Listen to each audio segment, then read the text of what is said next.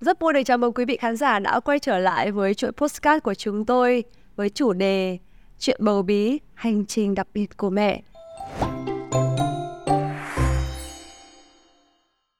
Kính thưa quý vị và thông qua xuyên suốt những cái chuỗi phát sóng lần trước thì chúng tôi đã có nhận được rất là nhiều phản hồi tích cực từ quý vị khán giả và đó cũng chính là một cái động lực rất là to lớn để những người thực hiện chương trình tiếp tục cho ra đời những số phát sóng hay và chất lượng tiếp theo và cũng xin được gửi lời cảm ơn chân thành nhất tới ngân hàng Fast Baby, một thương hiệu với những dòng sản phẩm như máy tiệt trùng, máy hút sữa, máy hâm sữa, máy đun nước, máy đa năng đã tài trợ và đồng hành cùng với chương trình. Và nếu quý vị có bất kỳ câu hỏi nào hay là muốn tìm hiểu kỹ hơn về dòng sản phẩm của Fast Baby, xin vui lòng truy cập fanpage và YouTube, Facebook, TikTok của Fast Baby Việt Nam và chúng ta sẽ cùng nhau chào đón sự quay trở lại của một vị khách mời đặc biệt của chúng tôi đó chính là chị Phan Hồ Điệp chị Điệp thân mến ở trong số phát sóng lần trước thì chúng ta đã bàn rất là nhiều về thai giáo về y gì về việc chuyện ăn ngủ của trẻ rồi.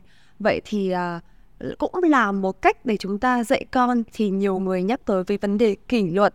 Ngày hôm nay thì chúng ta sẽ cùng nhau trò chuyện về chủ đề là kỷ luật với trẻ em có nên hay không?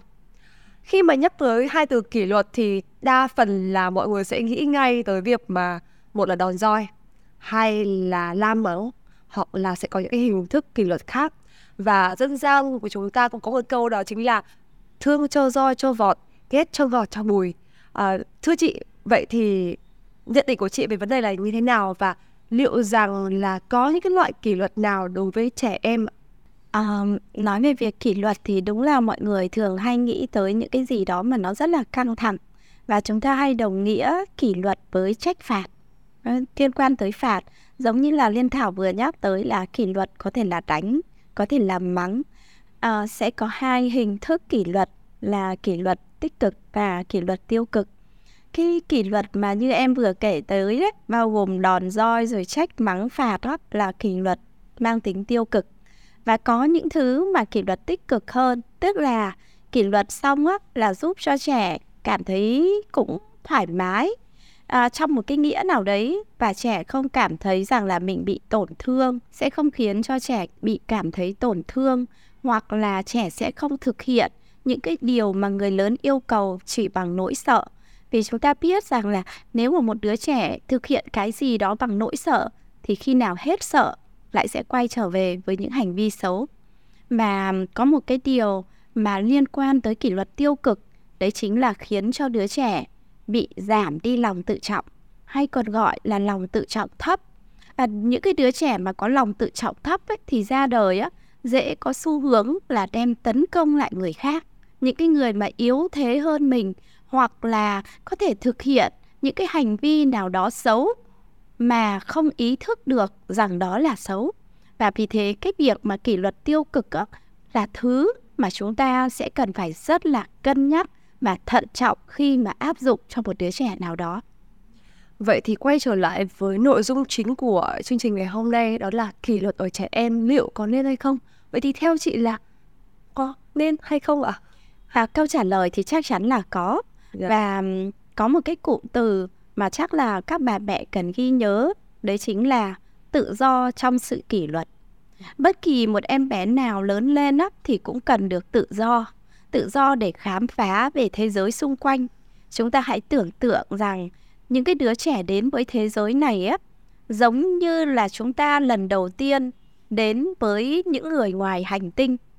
Chúng ta thực sự mong muốn là sẽ tìm hiểu và khám phá, nhưng phải là một cái môi trường mà trẻ thấy được là mình có động lực để khám phá, mình an toàn để khám phá. Nếu mà đưa ra quá nhiều những cái nguyên tắc hoặc là những cái biện pháp kỷ luật khiến cho trẻ sợ hãi thì cái nhu cầu khám phá của trẻ sẽ bị giảm đi. Và khi không có nhu cầu khám phá mất đi sự tò mò trí tưởng tượng óc quan sát thì đứa trẻ đó sẽ thực sự là chậm hơn trong cái hành trình phát triển về mặt tư duy của mình. Nhưng mà cái sự tự do đấy á, vẫn cần phải có sự hướng dẫn sự điều hướng để giúp trẻ hiểu được về các nguyên tắc các nguyên tắc này chính là sự kỷ luật tích cực. Và như thế chúng ta mới có một cụm từ là tự do trong sự kỷ luật. Và hiểu một cách đơn giản nghĩa là đứa trẻ được tự do nhưng vẫn cần phải có nguyên tắc. Ờ, thưa chị, khi mà nghe chị chia sẻ như vậy thì em thắc mắc rằng là đối với những trẻ sơ sinh, những năm tháng đầu đời khi mà trẻ vẫn chưa có đủ nhận thức để hiểu thì làm thế nào để mình có thể áp dụng kỷ luật đối với trẻ và khi nào thì mình nên áp dụng? Những cái hình thức kỷ luật đối với trẻ ạ? À, đây là một cái câu hỏi mà rất là hay luôn á và có rất nhiều bà mẹ nghĩ rằng là à nếu mà con mình ở cái giai đoạn từ 0 đến 1 tuổi khi con chưa có ngôn ngữ chẳng hạn thì liệu có kỷ luật được không? Thì cái lúc bấy giờ á cái kỷ luật tích cực của bà mẹ sẽ bao gồm các yếu tố. Thứ nhất đó là một cái nề nếp sinh hoạt mà nó tương đối là điều độ hay còn gọi là đều đặn. Đấy cũng là một hình thức liên quan tới kỷ luật tích cực giúp cho em bé có thể hiểu và chấp nhận được một cái chu trình nào đấy và buộc lòng em bé sẽ phải điều chỉnh cơ thể, điều chỉnh bản thân để thực hiện theo một cái lịch trình đã định sẵn. Đấy cũng là một hình thức kỷ luật tích cực. Cái thứ hai nữa là nếu em bé chưa có ngôn ngữ, mẹ hoàn toàn có thể sử dụng các ngôn ngữ ký hiệu để em bắt đầu hiểu cái gì thì được phép và cái gì thì không được phép. Và ở tuổi này á, từ 0 cho tới 3 tuổi thì cái việc kỷ luật tích cực của mẹ nó không phải là những lời cấm đoán mà là những lời miêu tả và chỉ dẫn.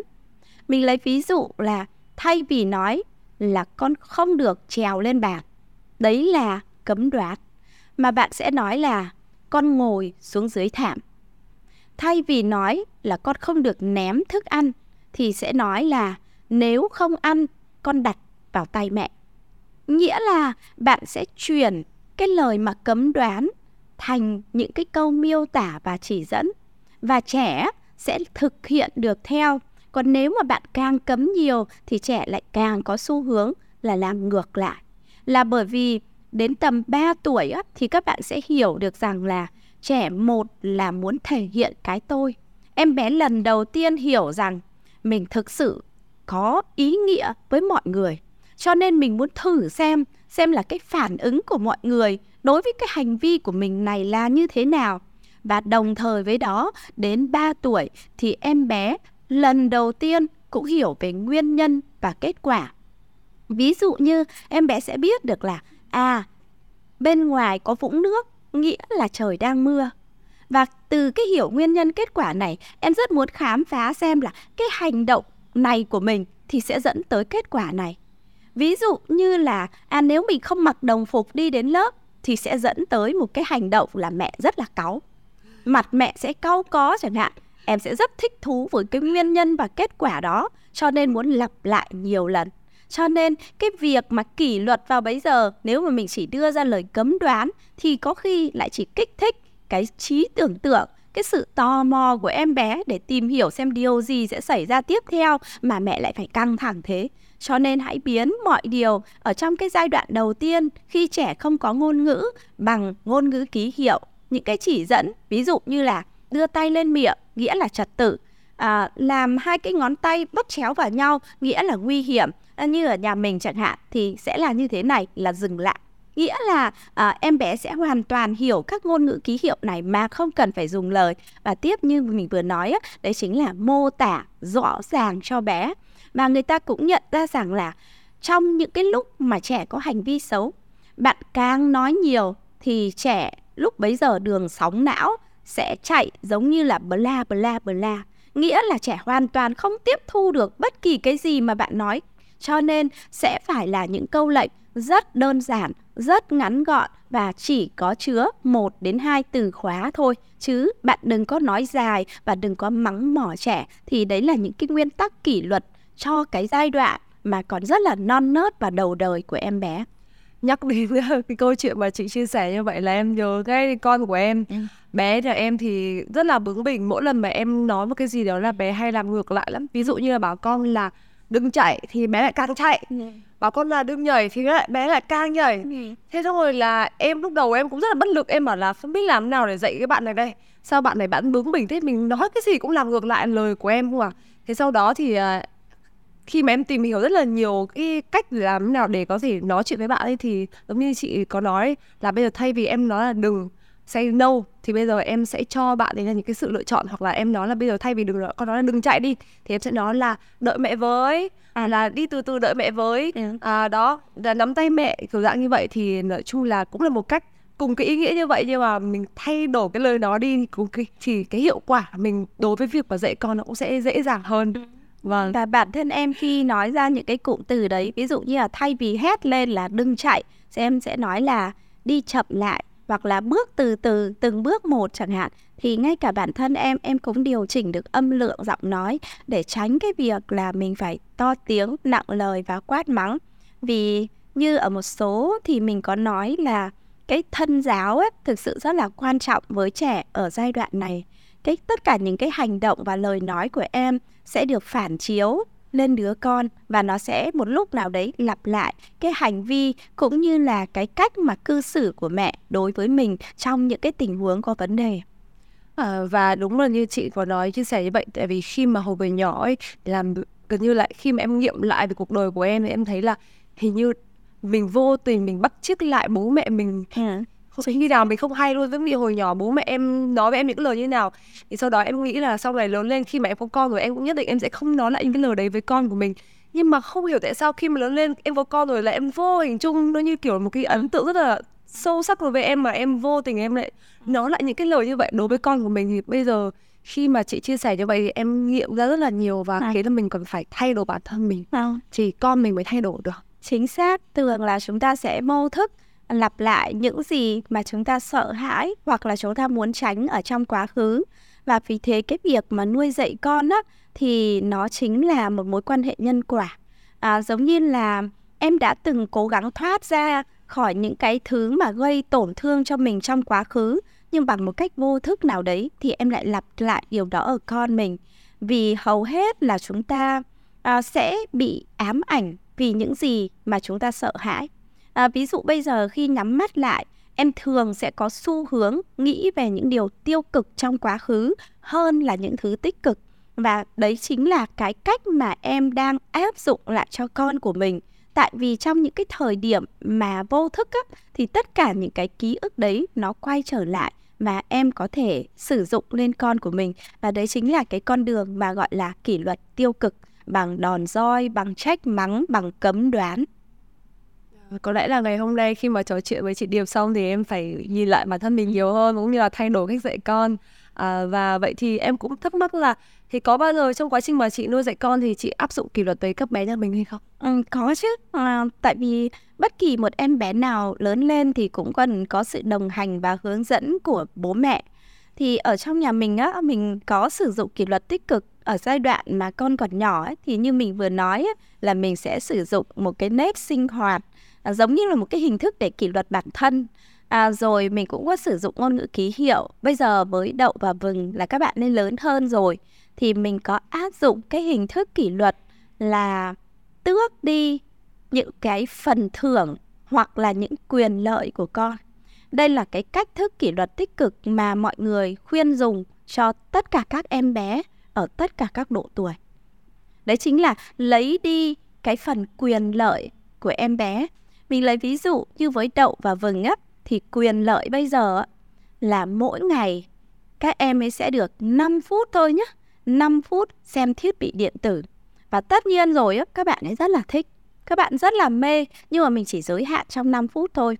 Nhưng nếu hôm nào á, các bạn ấy có hành vi, có vấn đề, ví dụ như tranh giành đồ chơi và đánh nhau chẳng hạn, thì sẽ bị tước đi cái khoảng thời gian đó cho nên các bạn đấy sẽ hiểu về điều đấy và các bạn đấy cố gắng để thực hiện tốt những cái yêu cầu của mẹ hoặc là các bạn đấy sẽ rất thích với cái khoảng thời gian là buổi tối mẹ sẽ ôm ấp này sẽ đọc truyện cho này và nó diễn ra đâu đó khoảng 10 phút, 15 phút. Nhưng mà nếu ngày hôm nay các bạn đấy có một cái hành vi nào đấy có vấn đề thì sẽ bị tước đi, cái khoảng thời gian đấy sẽ ngắn hơn hoặc là ngày hôm nay mẹ sẽ tạm dừng cái việc đọc truyện lại và con sẽ phải tự đi ngủ. Thì các bạn hoàn toàn hiểu về điều đó và ở trong nhà mình á thì mình có ba nguyên tắc liên quan tới việc kỷ luật. Đấy là gì ạ? Thứ nhất là không làm đau người khác. Không làm đau bao gồm là đánh này, cấu rồi nói những cái lời gì đấy mà, kiểu, làm cho người khác buồn. Đấy là không làm đau người khác. Thứ hai là không tự làm đau bản thân. Vì sẽ có rất nhiều bạn, mình biết là khi mà các bạn đấy khó chịu, các bạn đấy sẽ vào tự rất tóc, tự cào cào lên má, lên mặt. Có bạn tự cắn vào tay. Cho nên nguyên tắc của mình là không làm đau bản thân. Và nguyên tắc thứ ba là không làm đau đồ vật. Vì đối với mình á, là vạn vật, hữu linh, đồ vật cũng có linh hồn, cho nên con phải đối xử một cách tử tế với nó để tránh cái tình huống là khi các bạn đấy khó chịu, các bạn đấy sẽ ném đồ. Cho nên nhà mình á, là luôn luôn sẽ là ba nguyên tắc đấy, không làm đau người khác, không làm đau bản thân và không làm đau đồ vật. Và bất kỳ những cái lúc nào á, cũng có những cái lúc mà đậu với vừng với lạc á, sẽ tranh nhau đồ chơi thì mình sẽ hỏi các bạn đấy về cái nguyên tắc đấy. Và lúc bấy giờ, sau xuôi rồi, thì các bạn đấy tự giải quyết. Sau khi con đã hiểu được rồi, miễn là con không vi phạm cái nguyên tắc đấy, còn lại con sẽ tự giải quyết. Còn trong tình huống mà các bạn đấy vẫn không tự giải quyết được, thì cách mà mình làm á, là mẹ tạm thời cất cái món đồ chơi ấy đi. Và đấy cũng chính là một kỷ luật mà. Và nhưng mà cái kỷ luật đấy nó khiến cho các bạn đấy hiểu về hệ quả của hành vi và cố gắng ở những lần sau để cư xử một cách tử tế với người khác có nghĩa là chúng ta thưởng phạt phân minh đúng không? Ừ. À, và có một vấn đề mà em nghĩ là chắc các bà mẹ cũng khá là đau đầu đó là khi mà cho bé ăn thì bé biếng ăn, bé quấy khóc, bé không chịu hợp tác. Vậy thì trong trường hợp này thì chúng ta nên kỷ luật bé ra sao? Ừ. Thực ra cái trường hợp mà bé biếng ăn và quấy khóc ấy, thì đối với mình á, nó không phải là một cái kỷ luật nào với bé cả mà chỉ là một cái hệ quả và hành vi thôi. Từ cái hành vi là bé từ chối ăn thì mình có thể tạm dừng cái việc cho bé ăn lại. Có mình đã rất nhiều lần đưa ra một cái thông điệp là đừng cố gắng biến cái bữa ăn trở thành cực hình đối với bé hoặc là đừng cố gắng nhét cái gì đấy vào mồm của con nếu mà con không thích. Và hãy tin rằng ngoại trừ những cái trường hợp bất thường về mặt thể chất, còn lại thì em bé nào cũng có nhu cầu bản năng về ăn uống. Có bé nhu cầu rất nhiều, ăn rất ngon miệng, có bé nhu cầu rất là ít thôi. Người lớn mình cũng thế mà, như với mình chẳng hạn, bình thường là sẽ ăn rất là ít. Nhưng mà có những người thì sẽ thấy là cần phải ăn nhiều hơn cho nên cái nhu cầu về bản năng sinh học của mỗi người là khác nhau và với các bé cũng như thế. Cái hệ quả hành vi trong ăn uống, nó có thể là à nếu con không ăn thì sẽ dừng lại. Dừng lại và đến khi nào mà con có thấy nhu cầu? Còn lại cái vấn đề mà kỷ luật liên quan tới ăn uống á, nó không phải việc là ăn ăn ít hay ăn nhiều hoặc miếng ăn mà là gì ạ? Những cái gọi là nguyên tắc trên bàn ăn ví dụ như việc mà ăn xong là ném đồ là không được chứ, là phải kỷ luật rồi, là phải kỷ luật rồi. Ví dụ có thể thu cái bản đồ ăn đấy, nếu mà con đã hiểu, ví dụ trên 2 tuổi mà đậu mà ném đồ ăn, xin mời là thu dọn đồ ăn lại, tạm dừng bữa ăn lại ở đây.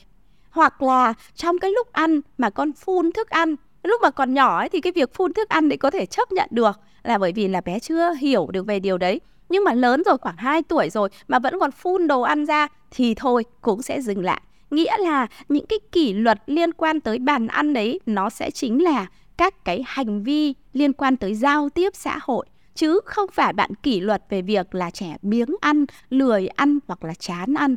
Khi nào bé biếng ăn, lười ăn, chán ăn thì các bà mẹ hãy vui lòng nhìn lại một là lịch trình sinh hoạt của mình có đảm bảo cho bé hay không?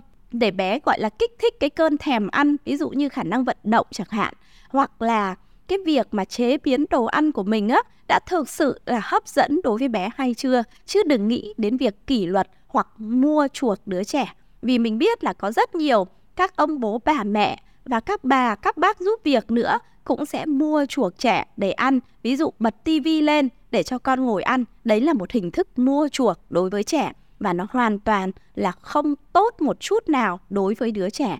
Nó sẽ càng ngày càng đòi hỏi hơn, nó sẽ càng ra yêu cầu nhiều hơn và những cái hành vi xấu trong ăn uống thì sẽ tăng lên. Vâng và Thảo nghĩ rằng là những cái chia sẻ rất là quý báu vừa rồi của chị Điệp thì à, chắc chắn là quý vị đã có thể có cho mình câu trả lời là kỷ luật ở trẻ em liệu có nên hay không. Và số phát sóng ngày hôm nay của chúng tôi đến đây đã hết. Cảm ơn quý vị đã quan tâm và theo dõi. Cảm ơn nhãn hàng Fast Baby đã đồng hành và tài trợ cho chương trình của chúng tôi. Một lần nữa, Lê Thảo và chị Phan Hồ Điệp. Mến chào và hẹn gặp lại quý vị trong số phát sóng tiếp theo. Đối với mình thì kỷ luật tích cực thực sự là một cái điều có thể thay đổi đến số phận của một đứa trẻ. Nó sẽ khiến cho đứa trẻ trở nên hạnh phúc hơn và đến khi lớn lên đó, trẻ thực sự sẽ cảm nhận được sự bình an và sẽ không cố gắng là dùng cái quyền lực của mình để đi ức hiếp những cái người mà yếm thế hơn. Và như vậy ấy, kỷ luật tích cực thì ảnh hưởng tới số phận cuộc đời của mỗi con người. Cho nên mình rất biết ơn Fat Baby đã cho mình cơ hội được chia sẻ về điều này để biết đâu đấy trong một gia đình có một em bé tránh bị đòn sau khi mẹ đã nghe chia sẻ về postcard này. Xin trân trọng cảm ơn nhãn hàng và cảm ơn sự lắng nghe của tất cả các ông bố bà mẹ. Hẹn gặp lại các bạn trong những số tiếp theo sau. Fast Baby, đồng hành cùng mọi nhà, chăm con chuẩn chuyên gia.